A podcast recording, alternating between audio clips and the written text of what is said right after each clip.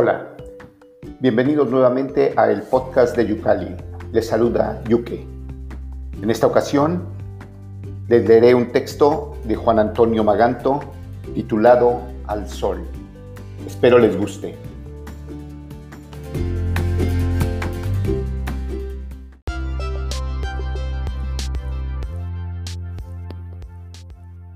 Es ya mediodía. Adolfo y Nicolás caminan calle abajo. Se dirigen hacia la media era. Es solo la mitad de lo que fue porque construyeron una casona con un amplio jardín. Total, para lo que se usa, piensa Adolfo. Bien podían haberla ocupado toda. Claro que entonces no tendríamos dónde ir. A la finca la comenzaron a denominar la de los madrileños, y así se quedó. Ahora está vacía y no se usa ni la casa ni la era. Alcanzan la vivienda, traspasan su frontal y doblan siguiendo el muro que circunda el jardín. A escasos metros, el banco. Un oscurecido tronco apoyado sobre dos piedras. Se aposentan para desmenuzar el tiempo durante un par de horas en las que recogen los rayos tibios del sol de marzo al resguardo de los vientos del norte que todavía vienen fríos. Antes bajaba Conrado, ya no. Nicolás saca su petaca y se dispone a liar un cigarrillo con gestos pausados, sin prisa. Sus callosos dedos elaboran un cigarro gordo y achatado en las puntas. Es un tabaco aromático y flojo, que nada tiene que ver con aquellos tan recios que ya han desaparecido. Todas las mañanas lanza la misma protesta a la que su amigo asiente con los pensamientos puestos en otros años y en otros cigarrillos unos humos antiguos que sus pulmones ya no pueden aguantar. Mientras recuerda, Adolfo dibuja con la garrota algo indefinible en el suelo, como si desarrollase cada una de sus ideas al compás de las líneas en la arena. A su compañero se le ha introducido el humo en los ojos, por eso los tiene entornados y con lágrimas. Tras algunos minutos, cada uno en lo suyo, dirigen ambos la mirada hacia la lejanía, casi al mismo tiempo, como compenetrados. El camino blanquecino destaca entre los campos verdes de mies. Algo más lejos perfila una circunferencia para rodear los tres hileras de almendros. Unos árboles que ya están ahí antes de que ellos fueran jóvenes. Cada año falta alguno. Los rigores del verano se los llevan. Luego, la vereda desaparece tras las ondulaciones del terreno y surge de nuevo casi al llegar las primeras casas de La Torre. Son unas viviendas con los tejados rojos desteñido, que parecen esparcidas sin orden ni concierto sobre una pequeña loma. Con la vista puesta en la distancia de los recuerdos, permanecen callados. Tras tantos años quizá no tengan nada que decirse, pero en sus rostros no se refleja incomodidad.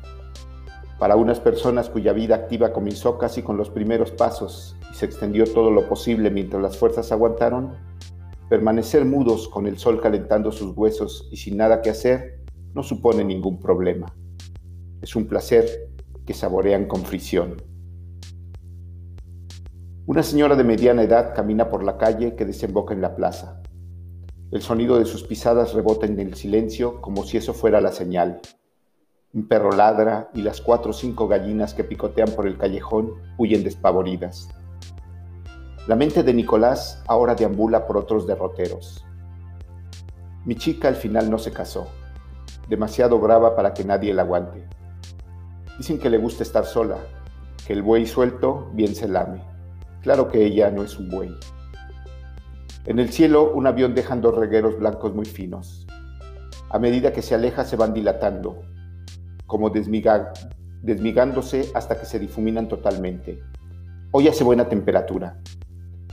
Cuando las inclemencias del tiempo no lo permiten, permanecen amarrados a la chimenea. Es mucho más aburrido. Antes se consolaban con aquella telenovela que seguían ávidos y que parecía que no iba a finalizar nunca. Lo hizo, como todo. Ahora los programas de debate que echan les parecen insoportables. La televisión, el otro día aparecieron unos reporteros grabando un programa, algo del canal autonómico sobre los pueblos y sus gentes. Unas jóvenes muy arriscadas les entrevistaron. Lo pondremos el jueves próximo, dijeron. Adolfo piensa que no es verdad, que siempre dicen eso, pero al final no lo dan. ¿A quién le importan los comentarios de los viejos? Nicolás se levanta, da dos o tres pasos y observa algo que le llamó la atención. Se trata de una lagartija que, como ellos, se calienta al sol. Retorna a su lugar bajo la mirada indiferente de su amigo. Comienza a liar otro pitillo, pero un aire repentino que ha sorteado la protección del muro hace volar el tabaco por los aires. Lanza una exclamación.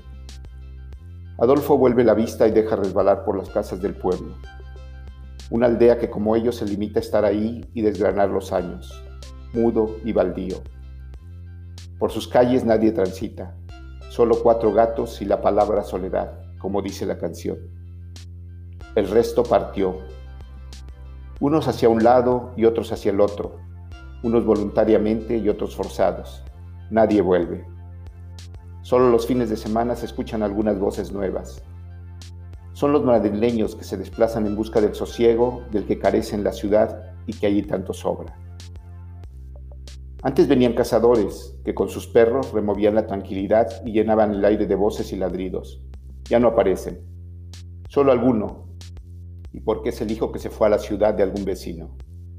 Claro que como cada vez la casa es menor, está esquilmada Van a tener razón los eruditos, esos del cambio climático. Piensa en silencio, Adolfo.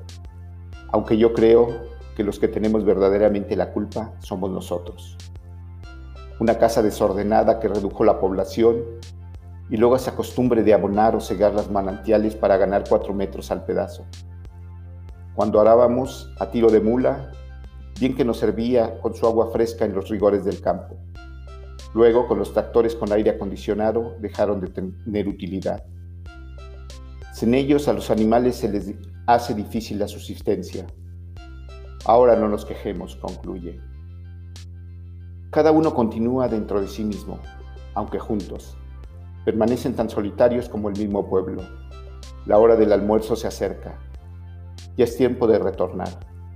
Con gesto cansino se levantan, enfilan hacia la cuesta y dejan atrás el letrero que anuncia la entrada al pueblo en el que se lee tras su nombre la frase remanso de paz.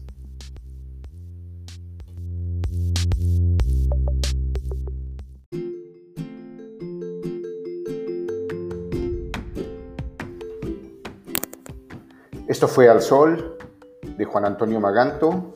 Espero les haya gustado. Como siempre les recuerdo visitar nuestra página yucalipaginaliteraria.com.